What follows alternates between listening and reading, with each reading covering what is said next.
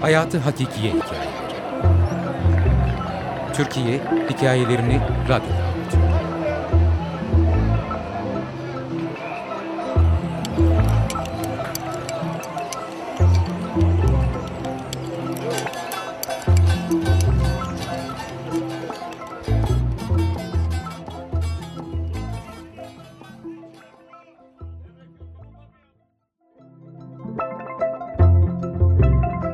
Bir Hoş Sada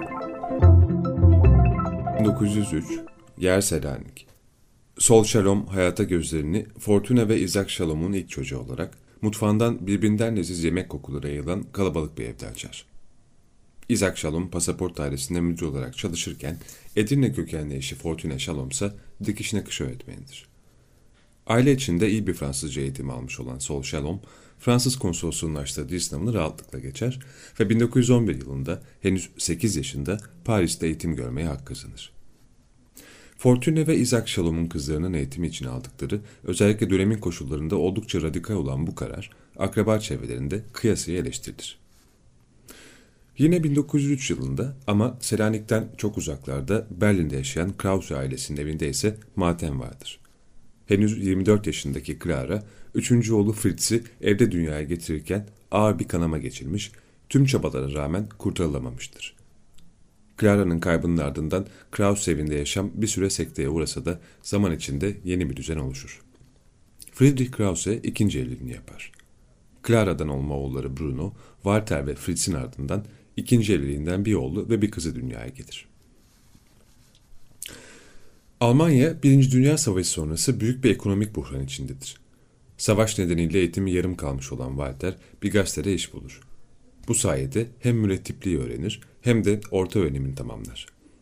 Çalışmakta olduğu gazete, Walter'in aralarında bulunduğu üç çalışanla henüz kurulmuş olan Türkiye Cumhuriyeti'ne faaliyete geçirilmesi planlanan Türkiye Post gazetesinin hazırlık çalışmalarında görev almalarını teklif eder.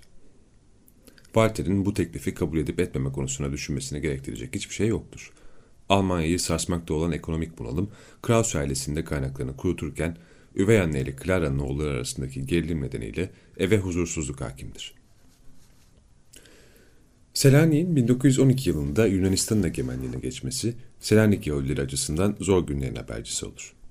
Shalom ailesi muhtemelen Türk-Yunan nüfus mübadelesinden bir süre önce azalan iş imkanları ve tırmanan antisemitizm karşısında İstanbul'a gitmeye karar verirler. Uzun yıllardır anne ve babasıyla yalnızca mektupla haberleşmiş olan Sol, Kurtuluş Savaşı'nın ardından Cumhuriyet'in kurulmasıyla birlikte İstanbul'a gelir. Yeniden bir araya gelişlerinde tarifi olanaksız bir duygu seli yaşanır. Sol bir yıl kadar evde oturur. Ancak ev işleri ona göre değildir. O yıllarda kızların çalışması hoş karşılanmasa da babasını ikna eden Sol, Selanik Bankası'nda genel müdür sekreteri olarak iş bulur. Ancak yazışmalar için Almanca öğrenmesi şarttır. Sol'ün çalışma azminden çok memnun olan genel müdür Eiffel, sekreterinin Almanca kursuna kaydolmasını sağlar. Tesadüf bu ya, Sol Şarom'un akşamları iş çıkışı Almanca dersleri için gittiği Burger Şule'deki dersliğin penceresi, Tünel Jurnal Sokak 9 numaradaki Türkische Post'ta mürettibin çalıştığı odanın penceresine bakmaktadır. Sol Shalom ve Walter Krause 1926 yılında bir akşam karşılıklı iki pencereden dışarı bakarken göz göze gelirler. O an zaman durur. Almanca kursunun saatlerini bilen Walter bu sayede Sol'le tanışır. Ve bu ilk görüşte aşk uzun süre dolu diskin devam eder. Ta ki Sol evdekilere durumu anlatıncaya kadar. Sol'un Walter'le evlenme talebi Fortuna ve Isaac Shalom'un üzerinde soğuk duş etkisi yapar. Kızlarını ikna etmeye çalışırlar. Sonuç alamayınca tüm yakarışlarına rağmen bir gemiye bindirip Selanik'e akrabalarının yanına gönderirler. Bir aylığına. Sol Shalom, Selanik'te Yahudi cemaatinden bir delikanlıyla tanıştırılır ve nişanlanır. Ancak aileler arasında alınan bu kararın ardından Sol nişanlısına Walter'e olan aşkından söz eder. Damat adayı Sol'a açık sözlülüğü için teşekkür eder, nişan atılır. Akrabalar tarafından gemiye bindirilip İstanbul'a geri gönderilen Sol, Çanakkale açıklarında bir sürprizle karşılaşacaktır. Selanik'ten İstanbul'a gelen gemiler gümrük kontrolü için Çanakkale açıklarında bir süre bekletilmektedir. Bir sandal kiralayan Walter, Sol'ün bulunduğu gemiye doğru kürek çekmeye başlar. Bu esnada güvertede olan Sol, Walter'i fark eder ve kaptana Walter'in gemiye çıkmasına izin vermesi için yalvarır. Amaçları kıyıda bekleyen Fortune ve Isaac Shalom'a karşı güçlü durmaktır. Israrlı ricaları sonuç verir. Kaptan, madem birbirinizi bu kadar çok seviyorsunuz, nikah başvurunuzu buradan yapalım der.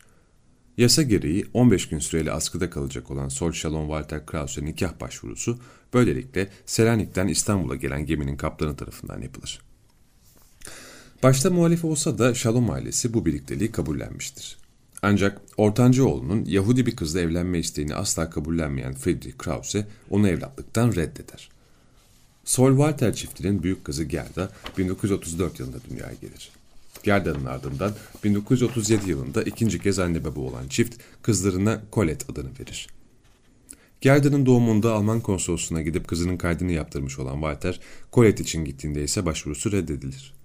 Nazi mezaliminin ayak sesleri duyulmaktadır. İkinci Dünya Savaşı'nın patlak vermesiyle birlikte Walter'in bütün Alman çevresi Türkiye'yi terk etmiş, yayınları bir süre kesintilerle de olsa devam etmiş olan Türk İşe Post gazetesi sonunda kapatılmıştır. Almancadan başka hiçbir dili yeterince bilmeyen Walter çaresizlik içindedir. Kendini içkiye verir. Çok zorlu bir dönemin ardından Paris'teki akrabalardan gelen bir mektup Krause ailesi için bir umut ışığı olur. Paris'te bir fabrika ve giyim mağazası sahibi olan Selanik kökenli akrabalar Sol'a yardım teklif etmektedirler. Sol'a ve ailesine uçak bileti göndermeyi ve Paris'te kalacak yer sağlamayı taahhüt ederler. İş bulmalarında yardımcı olacaklardır. Böylelikle aile yeni bir yaşam kurma umuduyla Paris'e gider. Ancak karşılaştıkları tablo beklediklerinden farklı olacaktır. Krause ailesini Paris'e davet etmiş olan akrabalar işlerin eskisi gibi olmadığından söz etmekte, eleman açıkları olduğundan dem vurmaktadırlar. Çalışma izni alabilmeleri için Walter'in mürettiplik işi bulununcaya kadar fabrikalarında, Sol'ün ise dükkanlarında çalışması gerekmektedir. Sonra Walter bu emrivaki karşısında şaşkınlığa düşerler ancak başka çareleri yoktur. Zor yıllarında teselli aradığı alkol ve sigara ile bünyesi bir hayli yıpranmış olan Walter, fabrikada 50 kilonun üzerinde balyalar taşımak zorunda kalır. Yaklaşık 30 gün sonra da birlikte öğle yemeği yedikten sonra işe dönerlerken Walter Sol'e kendisini aç hissettiğini söyler. Henüz yemekten kalktıkları için bu sözler Sol'u şaşırtır. Çantasından bisküvi çıkartmaya yetişemeden yere yıldır Walter. Biricik aşkı 1947 yılı Mayıs ayında henüz 48 yaşında Paris'te bir sokakta hayatını kaybettiğinde sorun bir parçası da oracıkta ölür. Walter'in ardından vatanına dönen Sol Krause iki kızını da İstanbul'da evlendirir. Torun sahibi olur. Uzun yıllar Anadolu Sigorta'da çalıştıktan sonra 1972 yılında 69 yaşında emekliye ayrılır. Emekliliği sonrasında çalıştığı kurum özellikle Fransızca muhaberat konusunda desteğine ihtiyaç duyduğunda Madame Solange hiç düşünmeden yardıma gider. Çalışma arkadaşları da onu unutmazlar. Son birkaç ayını geçirdiği hastane odasında ziyaretine gelirler.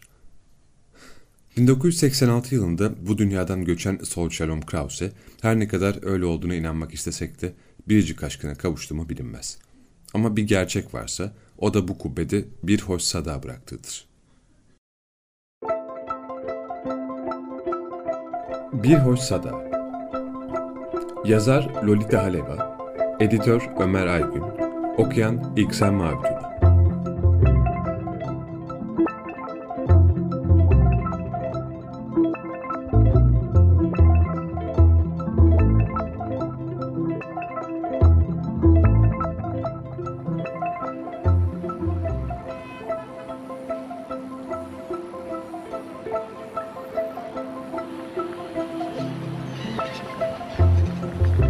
Hayatı Hakikiye Hikayeleri Türkiye Hikayelerini Radyo'da